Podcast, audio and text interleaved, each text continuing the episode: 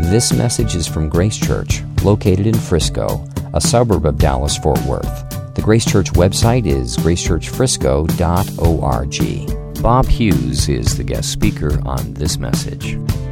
Turn with me in your Bible to Ephesians chapter 1. Ephesians is probably, it's hard to say this, but it's one of my very favorite books. And the reason it's such a cool book is it begins with the cosmic perspective. You begin with God's purpose from before creation and the fact that he called a people for himself from before time and he put them in Christ. And it goes from there into his purpose through his church. And from there, the whole thing breaks down into all of the specific areas of life. It talks about our working through conflict. It talks about being church members, leadership, followership in the church. It talks about the family, husbands, wives, kids. It talks about work. It talks about honoring your boss and your boss being careful that you better be careful the way he treats you because he's got a master too. Okay? And so Ephesians is a fantastic book. There's no way that we're going to be able to jump through it in lightning speed. But I want to at least hit this may be not only one of the most important verses in the book of Ephesians, it may be one of the most important verses in the entire scripture. And here it is. This is Ephesians chapter 1, and we're going to read verses 7 through 10. In him we have redemption through his blood, the forgiveness of our trespasses, according to the riches of his grace, which he has lavished upon us in all wisdom and insight, making known to us the mystery of his will, according to his purpose, which he set forth in Christ as a plan for the fullness of time, to unite all things in him, things in heaven and things on earth. Isn't that an interesting verse? We begin with really just such a critical issue of what it means to be in Christ. There's really only two options in life. We're either in Adam. It means that we are the descendants of Adam, the rebel, the troublemaker, right? The guy who had it all and walked away from God's authority, walked away from God's blessing, walked away from God's ways. And as a result, sin entered the world. It's the first Adam. We're either in Adam or we're in Christ, the second Adam. And he's the one who came. God became man. He entered our world. He lived a perfect, holy life. He modeled the beauty and glory of God's nature. And though he had done nothing wrong, he died in our place to become our substitute, to pay the price for our sin. So that if we put our trust in what he did, we then become in Christ. And in Christ, we're restored to the relationship that God had for Adam before the fall. We're restored to God's purpose. We're restored to favor. We're restored to meaning and hope and identity and all of those amazing things. So the first part there, in Christ, is one of the very most important things that every one of us need to understand. And then the second part of this verse, it talks about God's plan from before the foundation of the world. And we'll get to that in a second, okay? There's a famous letter that has affected me. And it's a letter that was written between John Adams and Thomas Jefferson just before their deaths. And in this letter, Adams wrote to his friend Thomas Jefferson, "My friend, you and I have lived in serious times." It's an amazing phrase. You and I have lived in serious times. And thank God that there were serious men like Adams and Jefferson and the other founders who rose up to the overwhelming challenges of their day. If they hadn't, the course of world history would be totally different. Our lives would be very different than they are today. And Jefferson and Adams, who had been adversaries at times in their lives, became very dear friends in the latter years. And the part of the amazing story is that they both died on the very same day, the 4th of July, 1826, as the United States celebrated its 50th anniversary as a new country. You and I also live in serious times, don't we? Unusually serious times. I think we're realizing in a fresh way what serious times we live in. And serious times call for serious people. And great challenges call for our great God to stir and develop great disciples who follow him and do what he's called them to do for his glory and the good of others, right?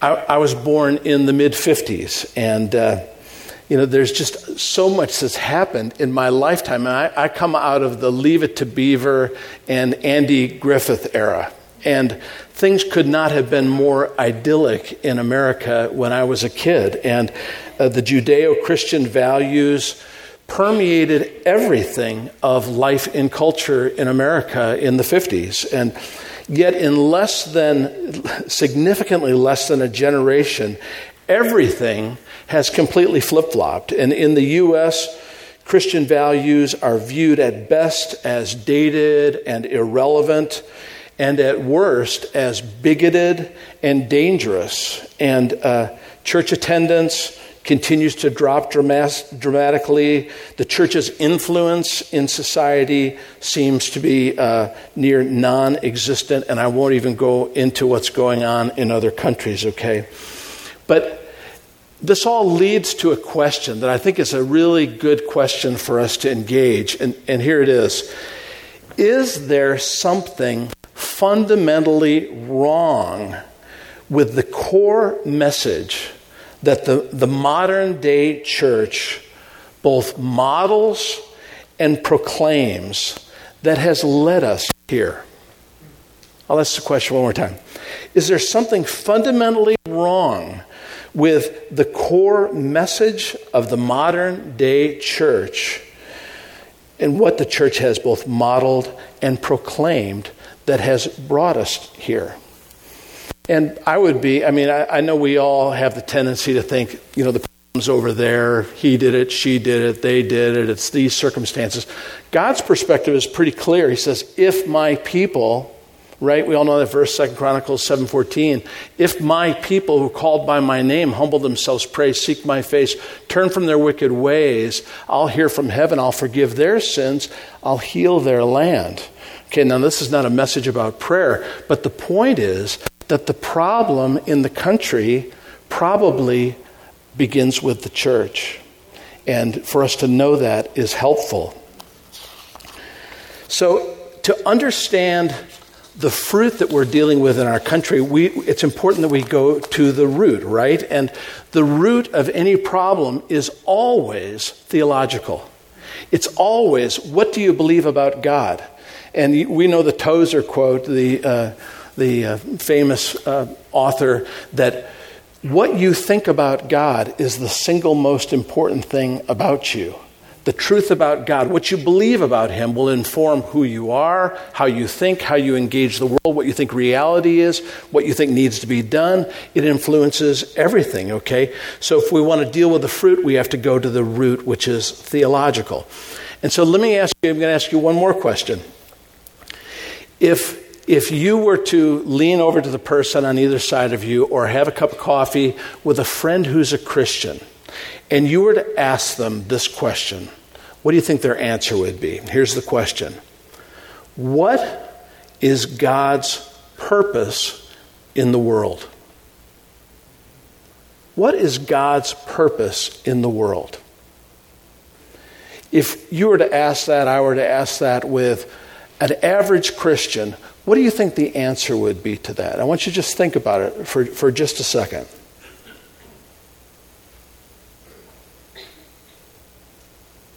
What's God's purpose in the world?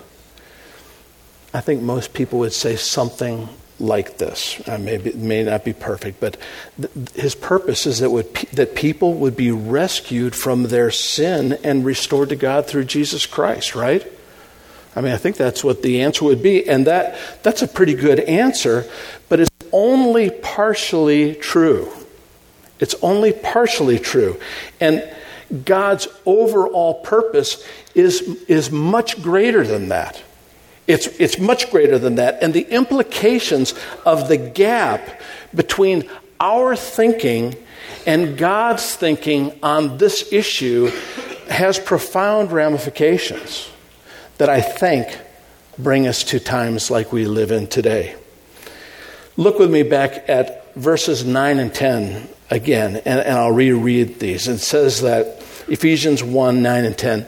God is making known to us the mystery of his will according to his purpose, which he set forth in Christ as a plan for the fullness of time to unite all things in him, things in heaven and things on earth. We're reading, I mean, you wouldn't think that God would have a mission statement or you think that's just a modern day business thing, but here we're reading God's purpose or mission statement. And the statement shows us that God isn't only, being saved and rescued from our sin, that's a big deal, okay? So please know I am not trying to act like that is nothing.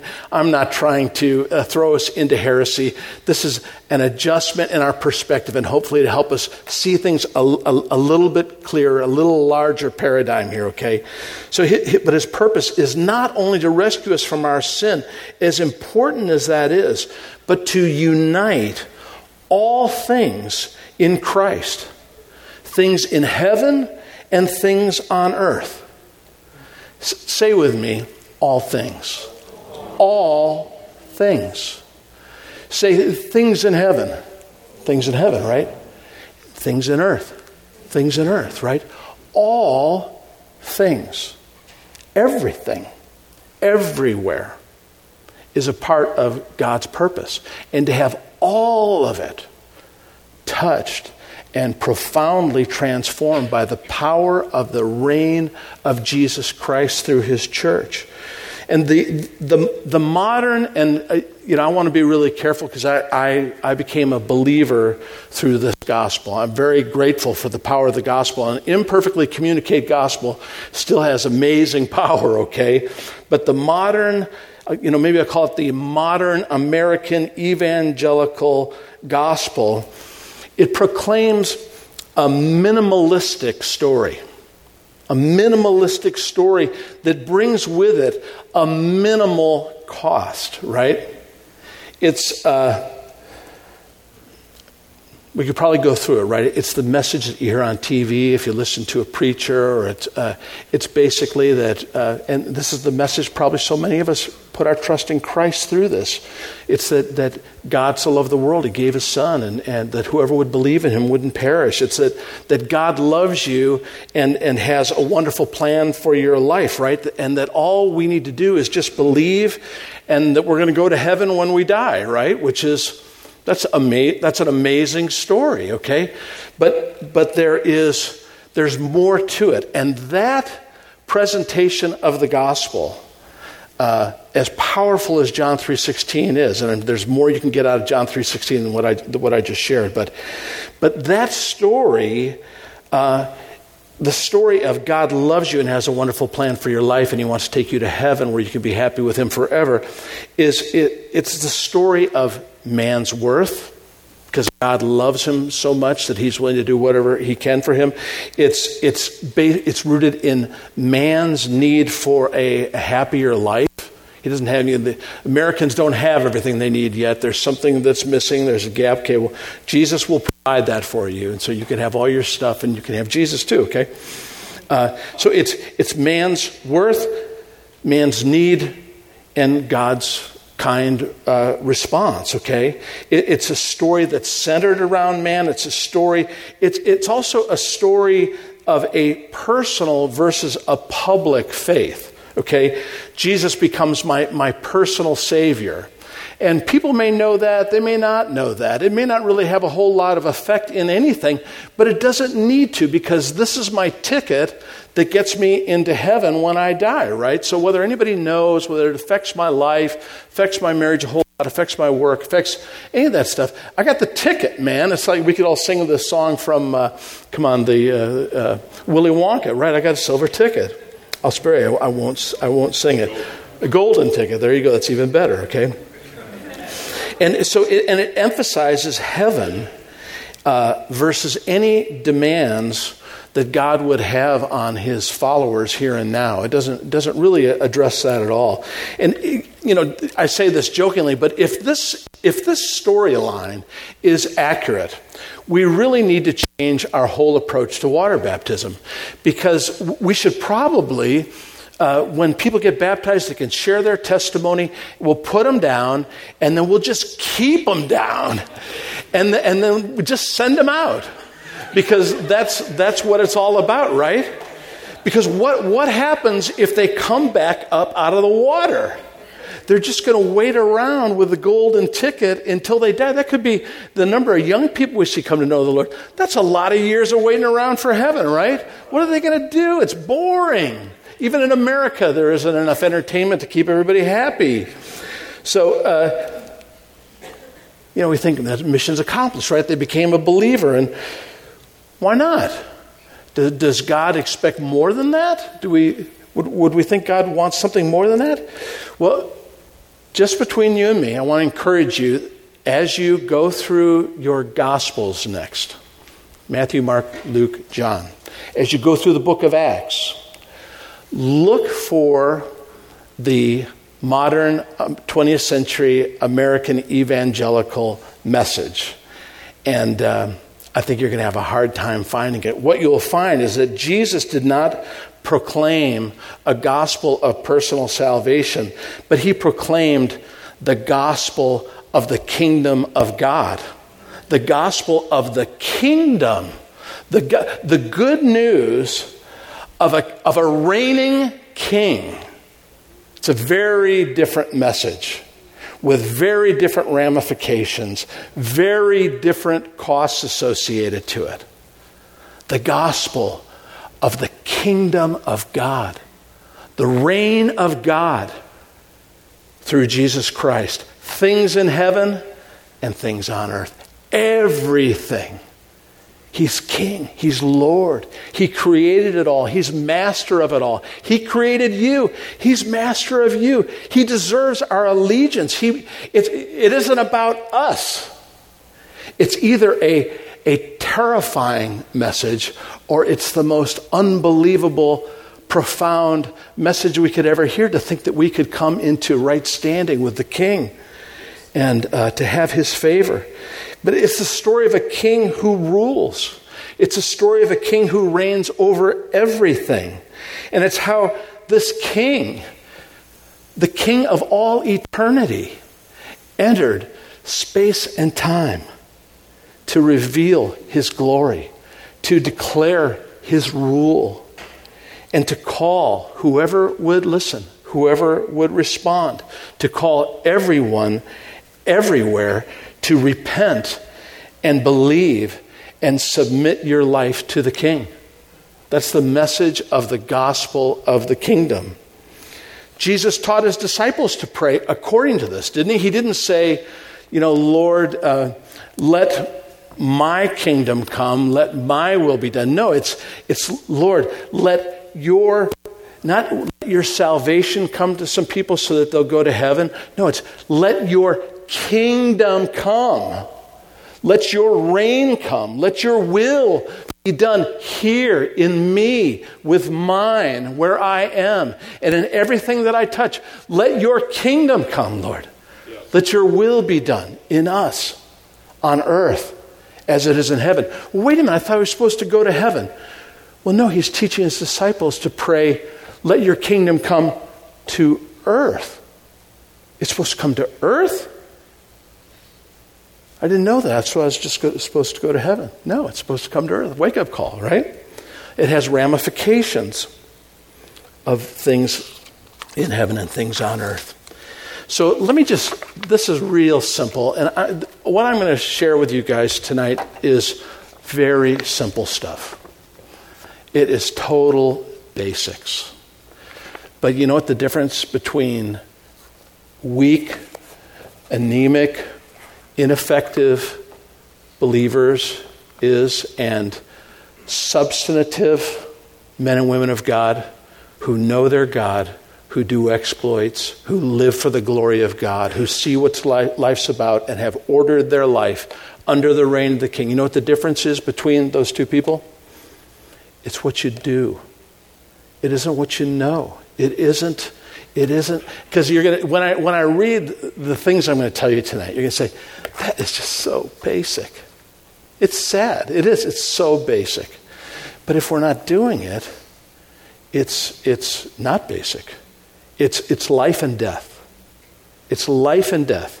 And so the things that I'm going to share are very simple, but if they are not a part of the fiber of your life, a part of the fiber of your family, a part of the fiber of your worldview, how the lenses that you look through, it's really important. It really matters. So give me your ear, though it be simple, okay? Here's the storyline of Scripture. It's this. It's creation, fall, redemption,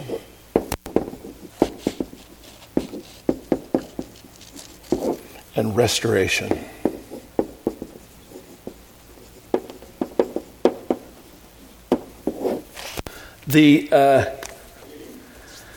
The minimalist storyline begins and ends here, okay?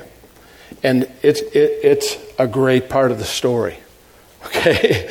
The fact that that God rescued us from our sin, that's a pretty significant storyline. The Son of God becoming a man, dying on the cross, rising from the dead, ascended, ruling, reigning.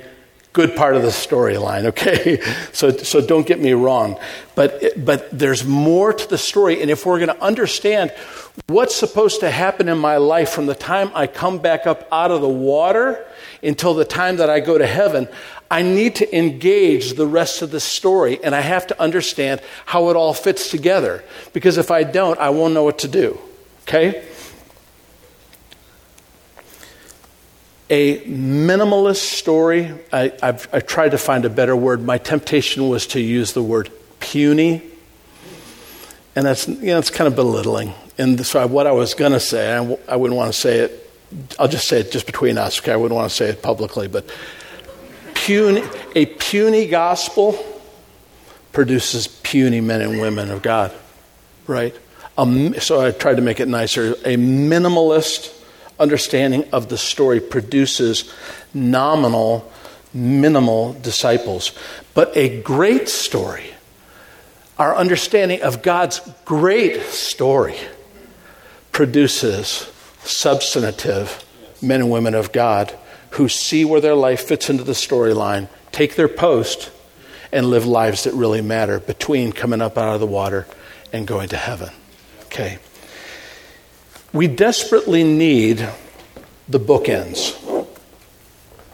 The bookends are critical. And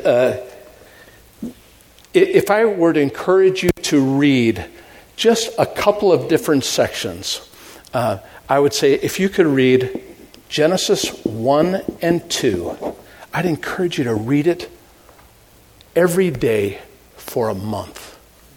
Read it every day for a month. And then the other thing I'd encourage you to read would be Revelation 20 to 22. Read it every day. Read it for a month.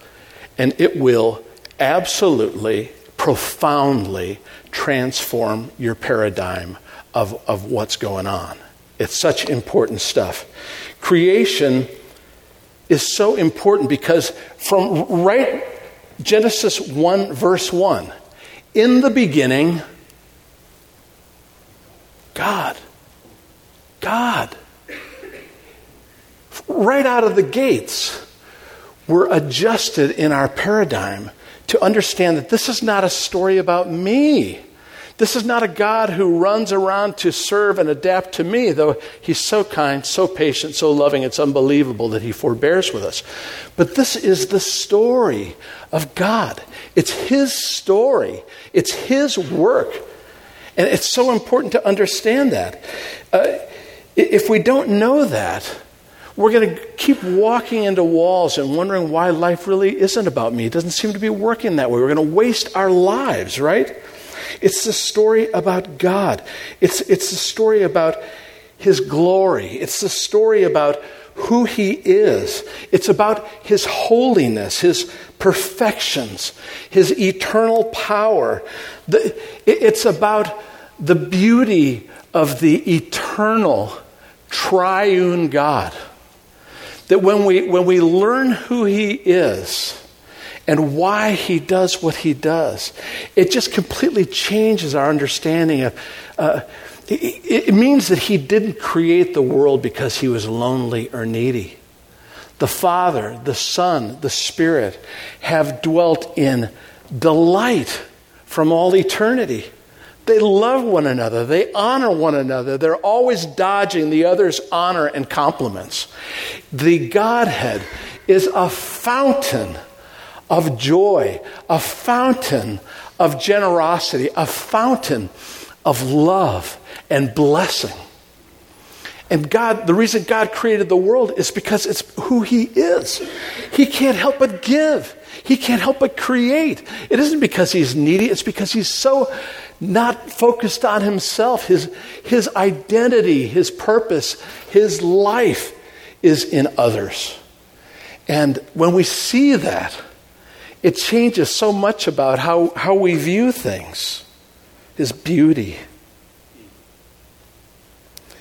It tells us that he's fundamentally and eternally relational. God is fundamentally and eternally relational.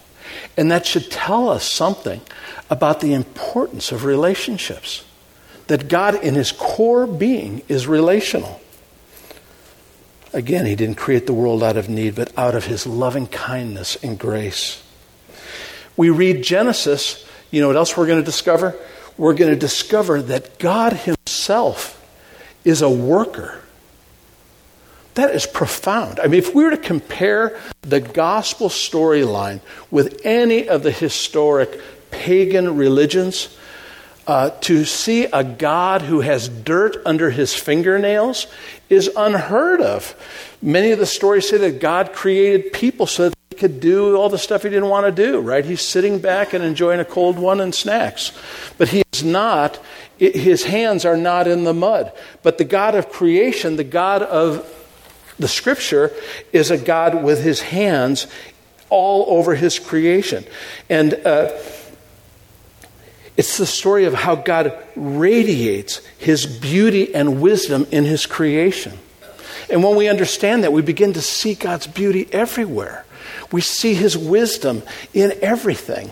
We realize that there isn't anything that we have that didn't come out of the ground. I mean, here's a metal microphone stand. That came out of rocks. They heated up the rocks. They got some kind of ore. Now it's out of my, you know, it's past my pay grade. But that's where it comes from. The guitar strings on there, they come from rocks. The wood on the guitar comes out of trees. The plastic on the back of that thing, there's a plastic back to it. Sorry, man. But I can't, I'm a guitarist. I know the difference, okay? But the plastic, guess where that came from? It came from oil out of the ground. There isn't anything that you'll ever see or ever touch that is not a product of God's good creation and the resources that he put in there. The only difference is God created the world so that a man and a woman would come into the world and they'd take those resources, they'd reflect God's glory and nature, and they'd take those raw materials and they'd turn them into something fantastic, something amazing, where over the centuries, over the years, as society develops, we live in a world like we live in today in Western civilization, as long as we have it. Guys, keep your seatbelts on. But you have to understand that all that we have, what we enjoy, it all comes out of the ground. And it all has been developed because God's at work in people. He's at work in his own people. He's at work through common grace, through people who don't even know he exists. But he's doing good to the world. He's doing good to you through people who don't even know your name.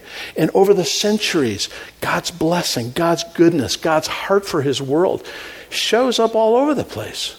It's a wonder. It's beautiful, but if we don't know that it goes back to God's intent, we walk around all day long and we won't see a single thing. It won't affect us. It won't provoke us. It won't inform our thinking, informing our work, informing our purpose. We've got to see this stuff or we really miss out. So God displays the radiance of his glory. And first of all, the word glory does not mean God sits back and everybody looks at him. Glory is God's work of giving. His glory is always an others-oriented thing. It is never about himself. So he creates the world and displays his glory. Not that it points to him, though it should point to him, but out of the abundance of his heart, he gives, because that's who he is. And then the profound thing happens is he creates man. And he forms mud out of the ground. And he breathes the breath of life into man. He becomes a living being. And he entrusts stewardship to man, to represent him, to be his image bearer, to reflect him, to reflect his ways, to reflect his nature, to reflect his glory, to reflect his others' blessing and delight, his others-centered blessing and delight. It's beautiful, isn't it? It's so wonderful. And he calls this man to do everything he does for the glory of God and for the good of others from the very beginning. And there's so much more to the story, okay? So Craig has done a masterful job earlier this year taking us through Genesis, or end of last year, I can't forget, but it's fantastic. So all of that, you can take a deep dive in the first 4 chapters of Genesis by going to the website and benefiting from that. But so I'm not going to go much further on this except for to highlight the treasure and the importance of the first bookend to get the whole story right. I want to highlight 3 very, very simple things that come out of Genesis that if we get them and if they get us, they will serve us in aligning our lives as an important part of God's great story.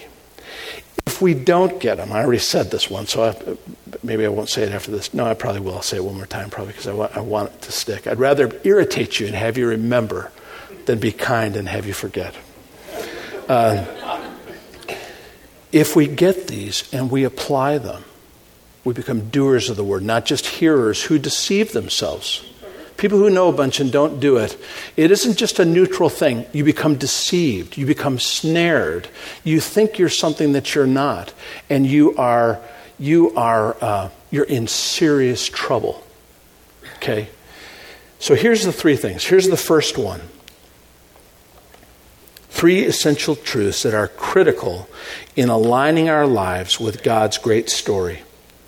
Number 1.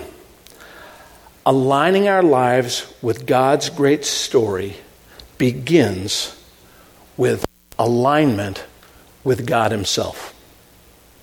It begins with alignment with God himself. Is that basic? If you ever heard that before, you're in church. You should not be surprised. Aligning our lives in the great story means alignment with God himself. In the beginning means that we live a life of dependence. In the beginning, God means all the time God. Not only was God essential in the beginning, he's essential now. There isn't anything that we can do that has any eternal value that if it is not done in faith, in intentional dependence on our Lord will have any value at all. It's only the things that are done dependent, looking to the Lord, listening to his voice, walking by faith, following. God's not calling any of us to lead anything anywhere. He's calling us to follow him, right? But we've got to know how that works. Okay? Dependence. If you wanted to write down anything, write this one down. There'll be some others that are equally important, but this one's good. Dependence is the dependence on God is the single greatest life skill. It's the single greatest life skill that there is. All other meaningful life skills flow from that. If you don't have that down, you don't have anything. Because whatever you're doing, it's going to be wood, hay, stubble at the end. It's all going to fry. It'll have absolutely no meaning. And you'll stand before the Lord with great grief, realizing that you missed it. You missed it. Dependence is the single greatest life skill. So how do we walk in dependence? Very basic stuff. We walk in dependence as we're dependent on God's word. These are the core. I just going through the first couple chapters of Genesis. I thought, what is the essence? What is the backbone that we have to get and apply here? It's dependence on God's word. God spoke the world into existence. His word is living and active and powerful. God spoke with Adam face to face. It's amazing. They walked in the cool of the day. They hung together as Adam was naming the animals. They were friends. God's relational. This relational God calls us into relationship with him. And one of the key ways that he does it is through his word. Jesus is the word made flesh. If you want to know Jesus, you need to jump into his word. If you're not in his word, you're not growing in your relationship with Jesus. Don't kid yourself. It's not possible because there is no separating Jesus from his word, his written word. There's no separating. Everything that Jesus is, everything that Jesus believes, everything he wants us to understand is in the scripture. And if we don't take the time to be in there, we're just not going to think with his thoughts. We're not going to see things the same way. He's going to be going one way. We're going to be going another way because we're dumb. And so we need to get into the word, right? God's spoken word must be the foundation of our lives. And so I'm going to be rude because I want you to remember this. Men, if you're not in the word every day, stop it. Stop it. Please, today's the Lord's day, repent. Make a fresh commitment that you're going to set your alarm 15 minutes earlier, 30 minutes. I don't care what you have to do. Turn off the TV at night. Go to bed. Get up or read the word at night. I don't care how you do it. I don't care. But men leading families, you have to be in the word. If you're not in the word, you are not prepared to be a significant part in God's big story. You're not. I'm sorry. I know that seems critical. I know we live in a society where it's just not cool. You can't do that. Everybody gets a participation, little flag, whatever. But please, brothers, please, would you lead? Would you be men of the word? There's a million different ways to do it. You can get your McShane through the Bible thing. Just look up, through the Bible stuff. What do you need? Tell a friend. Call me in the morning.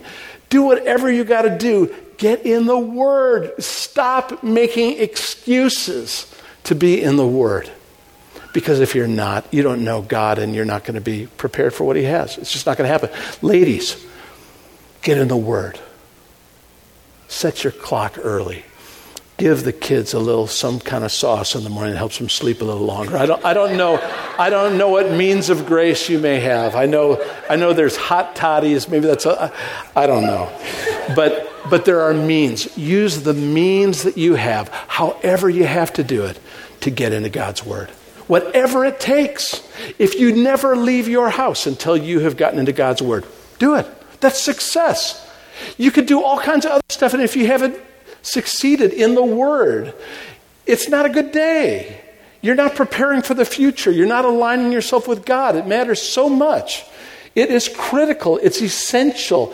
There's no pass on this, okay? It doesn't have anything to do with your going to heaven. We can put you down in the pool. We can put you down in the hot tub if you want and send you on. But your life is going to be worthless between now and then if you don't become men and women of the Word of God. Okay? Next, our dependence on God is expressed in our dependence on the Holy Spirit. Our dependence on the Holy Spirit.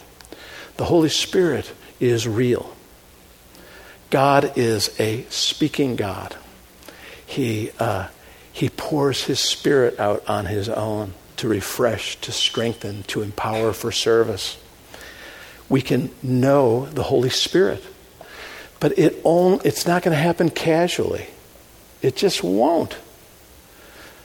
It's going to happen with intentional prayer, and that means finding a quiet place or going for a drive and going to a park somewhere and lock the door. And there's a million means. You're going to have to learn how to pray, and you're going to have to make it a priority every day. And then we have to develop the skill of listening to the voice of the Holy Spirit. Because he is speaking all the time. His voice is still and it's small. But if we'll stop listening to all the other nonsense, if we'll stop all the running and gunning and busyness that doesn't matter, we can hear his voice. And we need to hear his voice because we are in serious times. And serious times require serious men and women who know their God, who know his word, who know his Spirit. We can't save enough gold. You can't. I mean, you just think of all of the. Sharon and I, we laugh about this all the time. We're committed to when whatever goes down, if whatever goes down, who knows? But I want to get shot preaching the gospel in a prison camp. That's where I'm going. I'm sure not going up to the mountains to kind of store and hoard and think about myself and who's, you know. Forget it, man. Let's go down strong. Let's go down proclaiming the gospel and living our lives for what matters. And who knows? God may move. God may move. If his people who are called by his name humble themselves, pray, align their lives with him. Wow. Those are the times when very interesting things happen. I'd love to be a part of that. I hope you would too. We're dependent on God's Spirit. It's the breath of God that makes us human. It's his breath that turned us from mud into man and woman. To stay human, to stay kind, to live for the glory of God and the good of others. We can't do it in our own strength. We're weak, we leak. We have to stay plugged in to God's life source by looking to the Holy Spirit, taking the time to get to know him, and intentionally practicing. And not just practicing at church time. I mean, we can do it right now. Practice being before the Lord. We need to start practicing being before the Lord at work, or when we're changing diapers, or when we go to school, or when we're playing, or when we're playing around a golf. Everything, everywhere, everything in heaven and on earth. Jesus is king over everything. Our leisure, our fun, our money, our stuff, our houses, our time. Time is a huge one, guys. We're going to have to change our priorities in time. We're not going to be able to do what you have to do to have the basics down. If you don't do what you have to do to have the basics down, don't think your kids are going to make it. Who are we kidding? To think that we don't prioritize God and his word and developing a relationship with the Spirit. We run and gun, do all kinds of stuff, and maybe stuff we think we're doing for the kids, we think we're doing all of this kind of stuff. If we're not succeeding in the basics, and I'll finish these up. How are we doing time-wise? If we're not succeeding in this stuff, we're not serving anybody. We're not helping anybody. Stop! Stop it! Get your priorities right. Let's be doers of the word. Okay, we've got to learn how to walk with the Holy Spirit. We've got to cultivate a relationship with him. The ability to be led by the Holy Spirit comes from intentional listening and developing that muscle. It just doesn't happen any other way.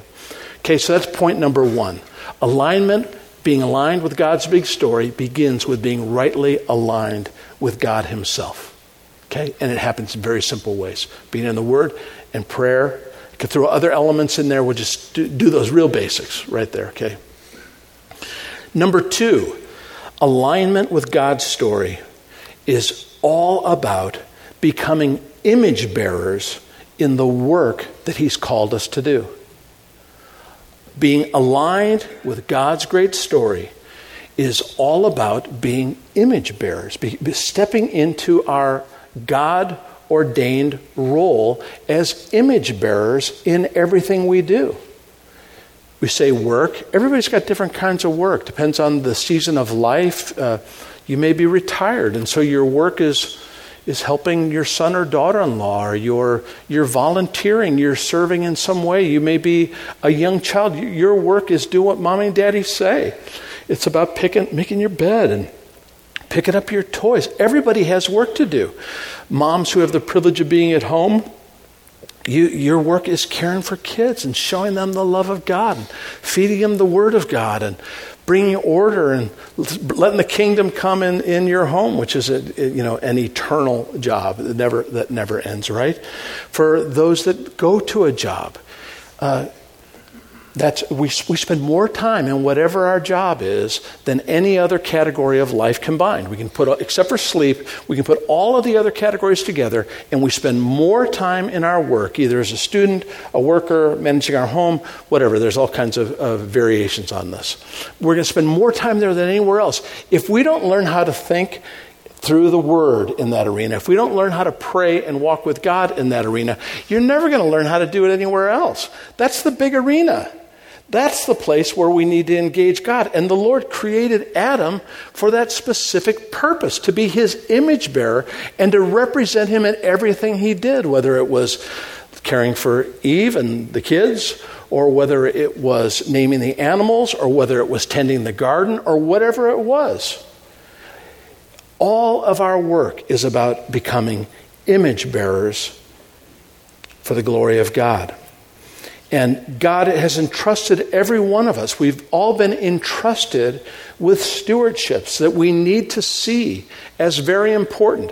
If our storyline is that I pray a prayer, I get a golden ticket, and I sit back until I go to heaven, all of the stewardships that God has placed right in front of my face, stewardships in people, stewardships in skills and ability, stewardship of time management, stewardship of a city that God's called us to be a part of. They go on and on. But if we don't understand that that is a God-entrusted stewardship that he expects us to care for and nurture and develop, we're really going to miss it. And what will happen, and here's the sad thing, when Christians step out of the responsibilities in society, when Christians just have a mindset that's all about the golden ticket and going to heaven, and they're marginal workers, marginally involved in the community, marginal neighbors,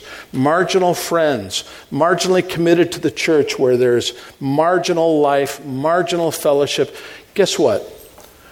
Wickedness comes in and fills the gaps. Wickedness comes in. And the church that's supposed to be the city set on the hill, that's supposed to equip us for all things, things in heaven and things on earth, to prepare us to go into our arenas of life and let our light shine, that men might see our good works. If that isn't happening and we retreat from those environments that God has entrusted to us, wickedness fills the void. And it's a lot harder to... We've got ground to retake, but we'll only retake it if we understand that it's really important and that it brings glory to God and that it's a part of God's big story and not a part of the puny story. We're going to shake off the puny story so that we're not puny believers, but we're embrace God's great story, that we can be people for his great glory. So we've got to engage school students. You need to be a good student. You need to do your homework. You need to You need to engage the relationships around you and love those people and be different and stand for Jesus in your school. And you need to do the same thing at your office. You don't want to be weird? Don't be weird. Be weird by being excellent. Be great at your job. But don't let your job own you. Don't do it. Leave when you need to leave. Trust God to give you the ability to do your job well and not sacrifice your family and your commitment to the Lord's church, the church of Jesus Christ. Don't do it. Quit the job. Let them fire you. It's not worth it. It's not worth it. You can't prioritize the job over everything else and be ready to be a part of the big story. You can't do it. Okay. We're called to do our work wholeheartedly for the Lord. So it really matters. We can't have an attitude that this isn't eternal. This is just earthly stuff. You know, it's going to fry. No. We need to do it wholeheartedly as unto the Lord. And work that is done for the glory of God and the good of others, it transforms us. It's really important because we become sanctified in Christ as we learn to do what we're doing for the glory of God and the good of others. It changes us. It's very important, okay? But also doing work for the glory of God and the good of others changes people around us. We shine. We're a light, the city on a hill. We've got to do our job good. We've got to do it well. We've got to put our head in the game, okay?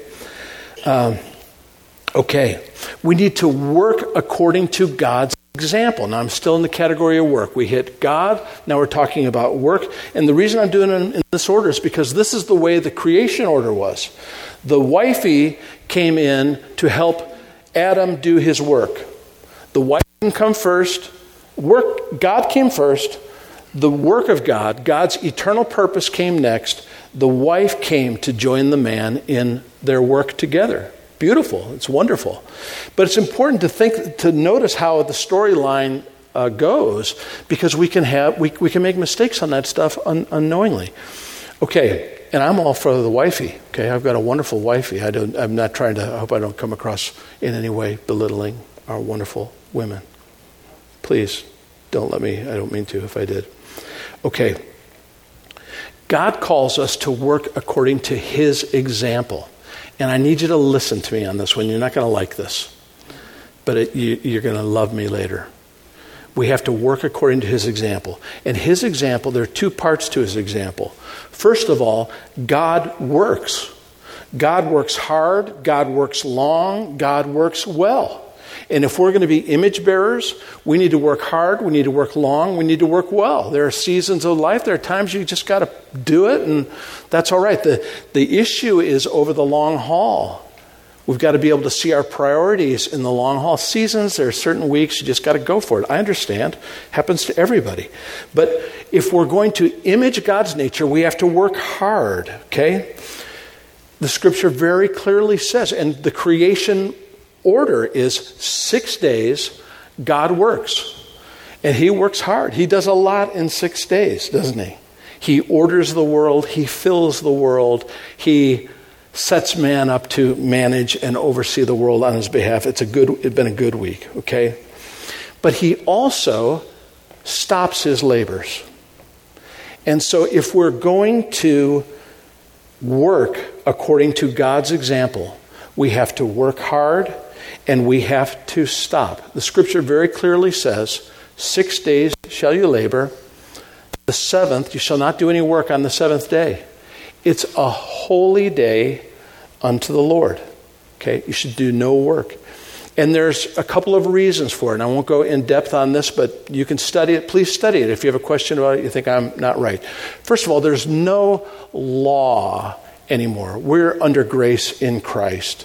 So there's no law to this, but the principle is still pretty wise. We'll be able to take a look at what the New Testament church lived like. Pretty wise, not the way we are, but 6 days you work. The seventh is a day. It's a day set apart, and it's a day for rest. You've been working hard. It's a day to sleep in, maybe. It's a day to enjoy the fruit of your labor, to go out for dinner, to Go see a movie, to whatever. It's a day to be with friends. It's a day to be refreshed. But it isn't only that. It's also a holy day, which means that it's a day that's devoted to reflecting on the previous 6 and evaluating how everything's going, and to take a look at our stewardships, to take a look at the foundations that we're laying in our lives, and to prayerfully anticipate the next 6 to be led by the Lord. It's the Lord's day to gather as his people. It's very important. We can only gather as a church. It's only going to happen once a week. Got a lot of flexibility. Do all kinds of stuff. But don't forsake the assembling together, as is the habit of some. It's sure the habit of our culture. Our culture, if you make it 1 week in 4, people think that that's normal church commitment today. It's very interesting. We live in a non-committal culture. Guess what? We're not going to be a part of God's great story and play a key role in that unless we become a committed part of the body of Christ, his bride, the church, the foundation and pillar of the truth, the church he gave his blood for, his redeemed people from before time, that he is called to be his representatives, to display his glory. This is real important. In one way, we're sitting here, you're thinking, no big deal. From God's perspective, this is probably the most important thing that's going on in the world is gatherings of people like this who are committed to Jesus and committed to one another, who walk out this stuff together. Okay, so we need to be devoted to work. We need to be devoted to rest. Where am I at here? First century church, they devoted, this is Acts 2:42, they devoted themselves to what? The apostles' teaching, the word, to fellowship. They devoted themselves to fellowship, to breaking bread, to prayer, to life from house to house with glad and sincere hearts. It's really important. And so if we're going to be image bearers of God, we have to rest on the Lord's holy day with his purposes being accomplished in that time, okay? Number 3, got to be done. Bro, how am I doing here? Where are we at? I need to be done? We're in overtime. We are? Okay. Third thing. I'm sorry, everybody. I just blame it that I don't do this all the time, so I get a pass. Number 3, we need to prioritize. This goes right into it. We need to prioritize meaningful relationships. The creation story is all about a triune God who's relational, who creates man in his image, but it isn't fully good until he brings a relationship for him. And that's marriage for sure. That's family for sure. But it's much more than that. And as we look at the scriptures, we see commitment in the local church. We've got to be relational people. We can't be like the guys who go and push the garage door and go in and come back out and we don't know anybody. No, it's never going to happen. We're never going to fulfill our responsibility to shine if we don't build relationships. We need to build relationships in our family. We need to prioritize our family. Of course we do. We need to prioritize our church friends. Of course we do. We need to prioritize. There's people coming through this door like crazy. If we don't make room for these people in our hearts, 3 weeks, 4 weeks, maximum 3 months, they're gone. They're gone because they're looking for a friend. We have to reorder our lives to make room for new friends. We have to. And those that are really comfortable and say, oh man, but I've got my friends. Somebody else will do that. No, nobody else is going to do that. And if you're a leader, people are going to do what you do as a leader. So we need to be prioritizing time and place in our lives for other people, for relationships, to welcome the people that God wants to love and serve and care for. We need to make time relationship for the people in our work life. We need to get cheeseburgers together. We need to open our homes as a tool to love on people. We need to have friends over and laugh and mix it up with people who are Christians and non-Christians and actually learn how to be relatable again. Wouldn't that be cool? Without selling out, without any of those other kinds of things. Okay. Creation. There's your 3 things. The Word, knowing God. Number 2 is knowing, I already went on from there, I'm sorry. Image bearers in our work. And number 3, relationships. Okay, if you just came away for three things. There's no way I'm going to get to the other bookend. But all I want to say is it's full of hope. Yes. It's full of hope. And the reason that we need to read and reread Revelation 20, 21, and 22 is because you probably should start with 19, because 19 talks about Babylon falling. Welcome to Western culture. Very interesting. You should read it. But it talks about God's faithfulness to accomplish his purpose, God's faithfulness to hold his people, God's faithfulness to see it through the end, that the kingdoms of this world really do become the kingdom of our Lord and of his Christ. And he reigns forever and ever. And we're with him face to face. We're with him as a people before his throne.